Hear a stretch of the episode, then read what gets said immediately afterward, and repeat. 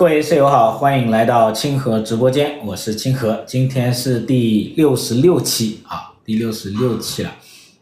然后呢，这个我们今天要关注的是这个恒大的一个问题，恒大的债务问题。最近有一个消息，就是恒大呢，他去美国申请这个破产保护。呃，好，这个消息出来之后，大家很奇怪，这恒大不是中国的公司吗？他怎么跑美国去申请破产保护，而不是在中国申请破产保护，是吧？然后呢，他是怎么能做到去美国申请破产保护的？然后呢，这对我们国内啊的这些这个呃，比如说这个债权人啊，然后呢，国内的这些项目，它有没有一些影响？这个是我们今天要讲的一些内容啊。首先我们看一下，就是呃，今天这个消息就是恒大集团呢，他说在这个就美国当地时间的这个八月十七号啊。他去美国申请这个叫破产保护，他的依据呢，就是依据美国破产法第十五章啊，第十五章，他就让这个这个美国这个纽约曼哈顿这个法庭呢去申请破产保护。他这个为什么这样做呢？是吧？为什么这样做？我们知道经济就是这个恒大呢，这这个陷入了一种债务的一个危机。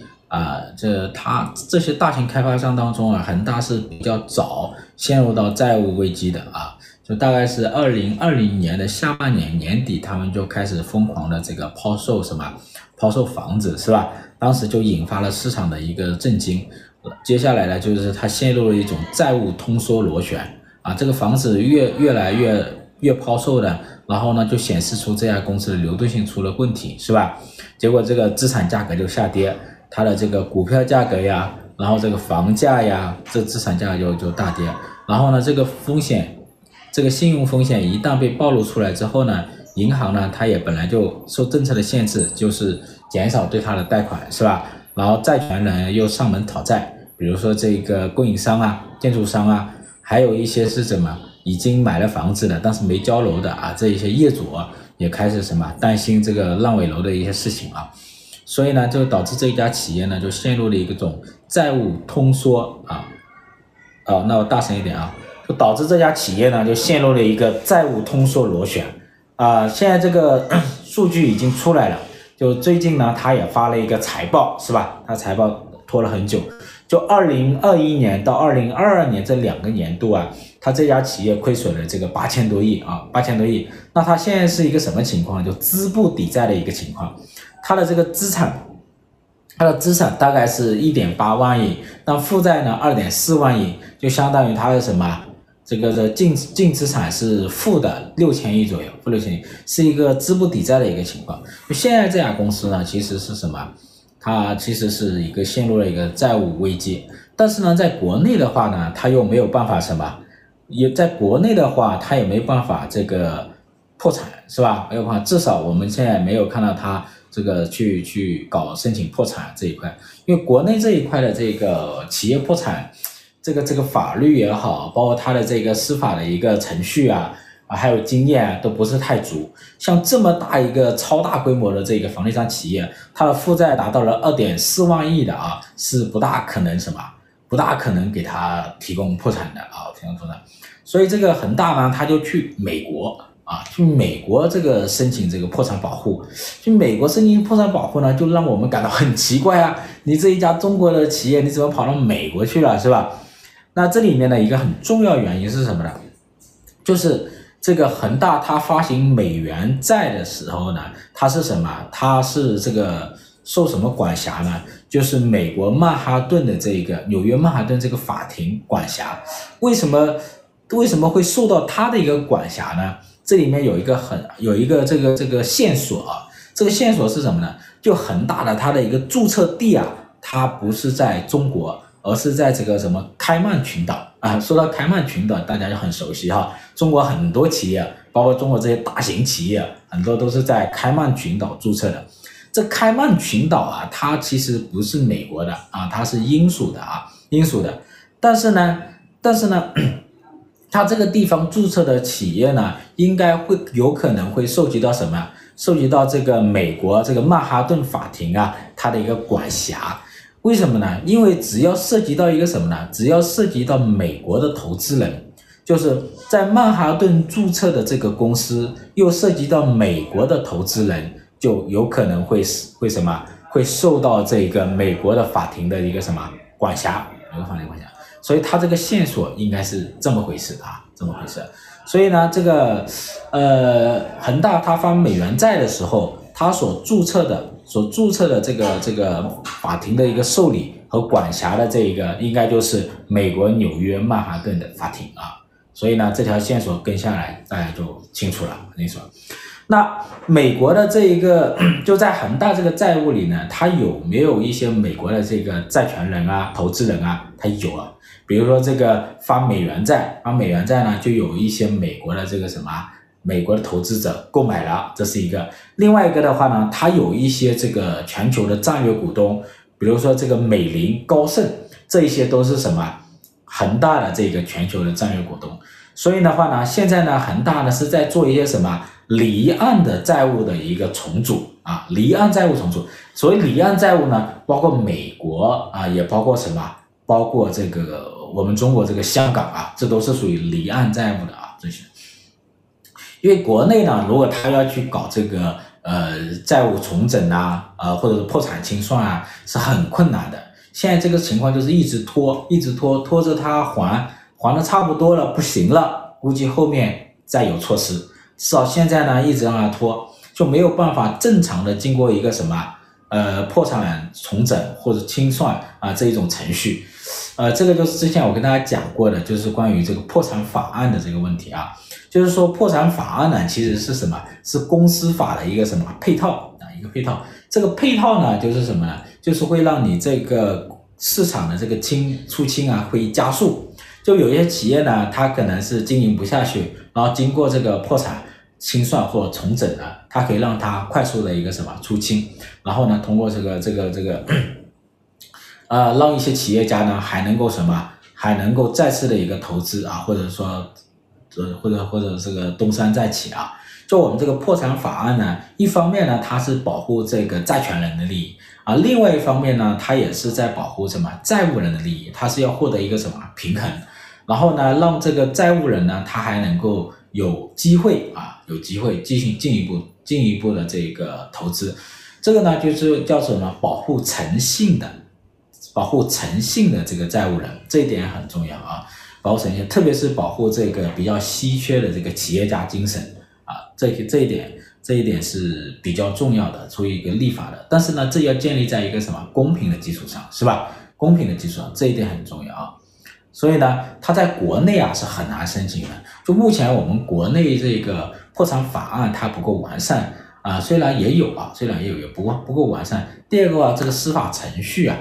它也不是那个，另外一个呢，就是另外一个配套的一个措施也还不够。最重要的是什么呢？从这个社会风险啊，还有其他方面的风险来考量的话呢，这里呢可能没人敢去拍板啊，因为它涉及的体量太大。你如果是进入到这一种破产程序的话呢，有几个问几个问题需要去考量的，一个就是这个债务的一个减免的问题。如果债务减免的规模很大的话，那其他的这些。呃，供应商啊，或者说这个这个呃建筑商啊，他们可能也没办法生存。那这种情况下呢，可能会有连带的一个破产效应啊。第二的话呢，是什么呢？就是可能会涉及到很多地方的这个项目，这个项目怎么去支持下去，是吧？怎么去收尾？这个烂尾楼怎么办，是吧？那这里面又要涉及到很多可能保交楼的资金啊，然后还要需要有主体能够去承接啊，这也都是问题啊。第三个问题呢，就是。那如果他可以这样做，其他很多公司是不是也会这样子做？是不是？包括其他的这些大型地产商和大型的这些公司，是不是也会这么做？啊，这第四第四个问题，第三个问题，第四个问题，如果很多公司进入了这种破产重整、破产清算，这个银行系统能不能支撑得起？是吧？所以这些问题，那当然可能还有第五个问题，比如说就会涉及到一些什么失业啊这些问题啊。所以呢，现在的现在的这种情况下呢，没有办法正常的去走这个破产程序，那就是一个拖字诀，是吧？拖字诀。但是呢，现在恒大呢，他去美国去申请这个破产保护，这里呢需要注意的是哈，就美国的法律跟中国法律它是不同的。就美国的这一个，它援引这个破产法案的第十五条、第十五章哈，就是非美国公司啊，可以在美国申请这样一个破产保护。这里面需要注意的是，这个破产保护跟破产破产清算它是不一样的。这里面呢，就我们很多人可能不太理解，就以为他申请破产保护，然后就是破产了。其实不是，其实好多企业在美国啊，他陷入债务纠纷的时候，它就会去什么申请破产保护。这申请破产保护呢，它这家企业是可以正常经营的，不是说这家企业就进入了一个什么清算环节。就之前，之前像这个这个这个呃，之前有个牛，就是那个叫什么，呃呃呃，硅谷银行是吧？硅谷银行呢，那那一种呢，它就属于直接是什么破产，然后是被接管啊。这一种公司呢，它是属于破产保护。破产保护呢，它还能正常经营，它也不是破产清算，它实际上是什么呢？实际上是保护他自己的一个经营权益，呃，就是避免那些债权人去什么去不断的起诉他，然后再什么瓜分他的一个什么资产，或者冻结他的资产。然后呢，让他没有办法继续的往下经营，然后呢，恶化他的一个债务风险啊，恶化他债务风险。所以呢，这种破产保护呢，其实是在保护这一种什么，就是呃，这个这个这个这家企业免受债权人的这一种什么追讨。它其实是这样子的，也保护他在美国的这个资产呢，不会被债权人的起诉而冻结啊，而冻结。它主要是这个意思。这意思，所以这里面呢，可以理解成是这样子。比如说，一家公司它陷入了债务的麻烦，很多人在追讨它，有可能会起诉它，然后冻结它的资产，然后恶化它的信用，然后呢，什么让这个企业没办法经营。这个时候呢，这家企业就借助法庭，借助这个公共机构，说你保护我啊，帮让我的这个什么，让我的这个资产免受这一个债权人的一个追讨和冻结。让我的正常的经营免受干扰，然后呢，我按照，然后我提交法院，然后按照这个法院通过的这个程序，然后一步一步的什么破产重整或者清算啊，是通过一种什么相对有序的方式走入破产的重整和清算啊。当然，破产的重整和清算它也是很大的差别的啊，重整和清算的差别也是非常大的。所以呢，现在的这一个情况呢。呃，这个离岸的这一种债务呢，应该是一个什么重整？就是他在美国申请的这个，应该是一种破产重整的一种方式啊，债务重整的一种方式。那现在恒大它的美元债有多少呢？呃，它的美元债现在我查到的一个数据大概是一百七十多亿美元啊，美元债。那它现在跌得很厉害，是吧？跌得已经非常的厉害了。然后这个这个的都已经停了。然后呢，你看这最最近这段时间，碧桂园也是跌，后来也是停了。然后它的股票呢，啊，股票也也距离这一个什么退市也不远了，是吧？也退市也不远了。所以呢，它是是通过这一种方式去美国来走这样一个破产保护啊，破产保护。所以这一点呢，大家要清楚哈，它跟我们想到的那种破产清算其实不一样的啊。那如果他去这个，他去他去走这个程序之后呢，呃，恒大呢，他就需要需要做这些事情。一个就是他要向法庭啊提交他的一个这些债务状况啊、财务状况啊，是吧？看他法法庭呢，他要去评判他恒大他够不够这个资格来去援引这个破产法的第十五章来申请这个破产保护。然后呢，他还要提交什么？他具体的债务的一个重组的一个计划。比如说，他现在还有多少资产？他应该他要怎么去偿还这些债务？然后呢，是吧？他怎么去经营下去？这个呢，就是他这个破产重组的一种计划，他也要提交给法庭。法庭呢，如果认可了、通过了，他就按照这个步骤啊，他就来操作，是吧？来操作。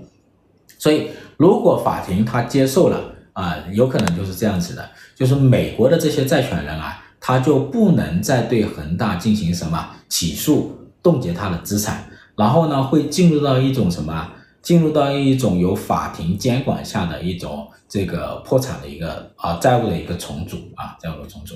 但是具体的这种重组计划我们都不知道啊，现在还不知道。那很多人会想啊，他这么做，他对国内的这些，比如说恒大，他的一个这些资产，特别是这些项目有没有影响？呃，应该来讲影响不大。这里面呢，可能主要的是什么？涉及到一些美元债美国的资产，可能是这样一个范围。另外一个的话呢，就是这个这个这个两国的这种法律啊，差得蛮远的啊。然后中国这一边的这个公司，这个恒大呢，它上面是一个集团公司，然后各地的这一种项目啊，它都是什么子公司，就项目公司来操作，就是这一种这一种穿透性应该不是太强，应该不太强。应该涉及不到这一点啊，涉及不到这一点。但具体的这个法律的这种操作和它的关联关系啊，我也不是太懂啊，不是太这方面的啊。所以的话，它应该是影响不到我们这个国内的这些恒大的这种项目啊，包括一些保交楼的项目啊，应该是涉及不到的啊。呃，另外一点呢，就是大家会想到，就是说，如果恒大它能够通过这种方式来做破产的一个保护啊。那国内的这些大型开发商，他会不会效仿？啊、这里呢，效仿，嗯，他可能要什么呢？他可能要，呃，要满足他的这个条件，比如说，就刚才我说的这种条件，像这种在开曼群岛注册的，是吧？开曼群岛注册的，他能够美国的这些法庭是是有管辖权的这一种范围内啊，有可能啊，这种有可能。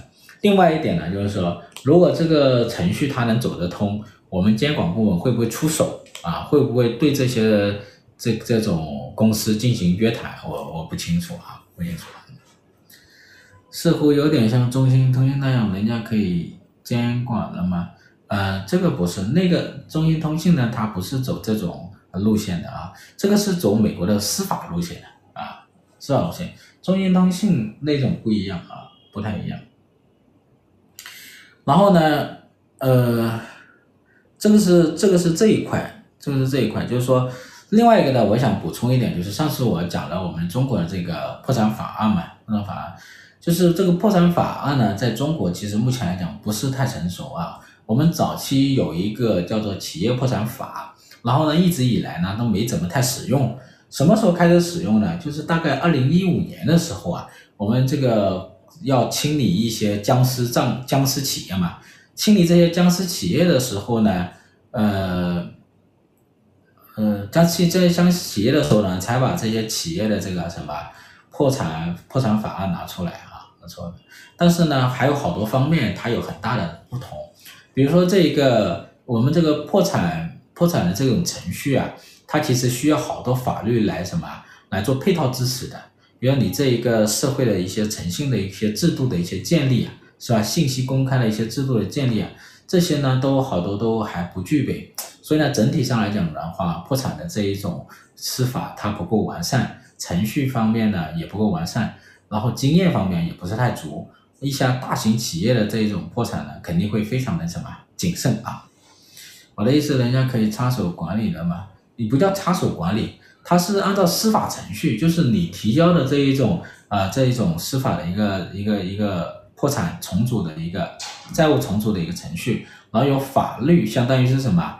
有第三方，相当于有个裁判，懂吧？就是债权人、债务人有纠纷，然后呢，你提提交了这个程序之后呢，有个裁判来帮你来什么仲裁，然后执行这些程程序。这个司法跟行政权是有很大不一样的啊，这个要理解出。你区别开来，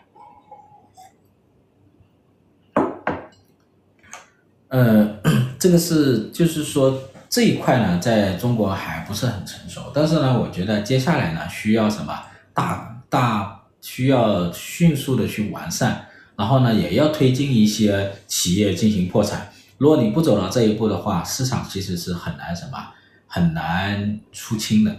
我之前跟大家讲过，美国的这个破产法。美国的破产法早期的时候也是什么三废三立，那美国破产法三废三立呢？每一次想到什么，想到建立这个破产法的时候呢，都是属于什么？美国它遭遇了金融危机，就它遭遇金融危机的时候，很多企业它活不下去了，陷入债务风险，然后呢就会有什么社会上的一些混乱啊，有一些人就是什么去去追杀这些啊，这些这些啊债。所以这些这个问题呢，就变得很混乱啊。当时的这个这个情况呢，就引引起了整个社会的讨论啊，美国这个司法界的讨论。啊，就是要什么建立这种破产法案，就相当于要什么有公权力这个力量，就司法这个力量来介入这种债务纠纷，是吧？让债权人和债务人之间尽快的达成什么？达成协议，然后呢，让这个市场尽快的加速的一个出清，啊，这样子的话，同时是保护债权人，同时也是什么？保护债务人这一点。但是呢，为什么三费三利呢？除了这种政治斗争之外呢，一个很重要的因素是在债权人、债务人之间达成平衡是不容易的，就是你既要保护债权人，又要保护债务人，这个达成平衡是不容易的啊。那现在呢，我们中国面临这种债务情况呢，应该是前所未有的啊。就是说我们现在的这种债务规模非常的大，是吧？我们杠杆率也很高。你看我们的城投债啊，城投债有个五六五，有个五十多万亿，是吧？然后我们房地产债也很多啊，房地产的债务也很多，家庭的债务也不少啊。家庭主要就是什么？这个个人按揭贷款的这种债务啊，啊，所以这些债务规模都很大。那这里会涉及到什么？就是企业破产和个人破产啊，这两个。政府这一块的话嘛，我们就还没有涉及到。那企业的话呢，就是有有相应的法律。个人这一块破产的话呢，深圳呢，它就会有一些试点。深圳好像现在有一百多的案例嘛，一百多个案例嘛，是吧？个人破产这一块的。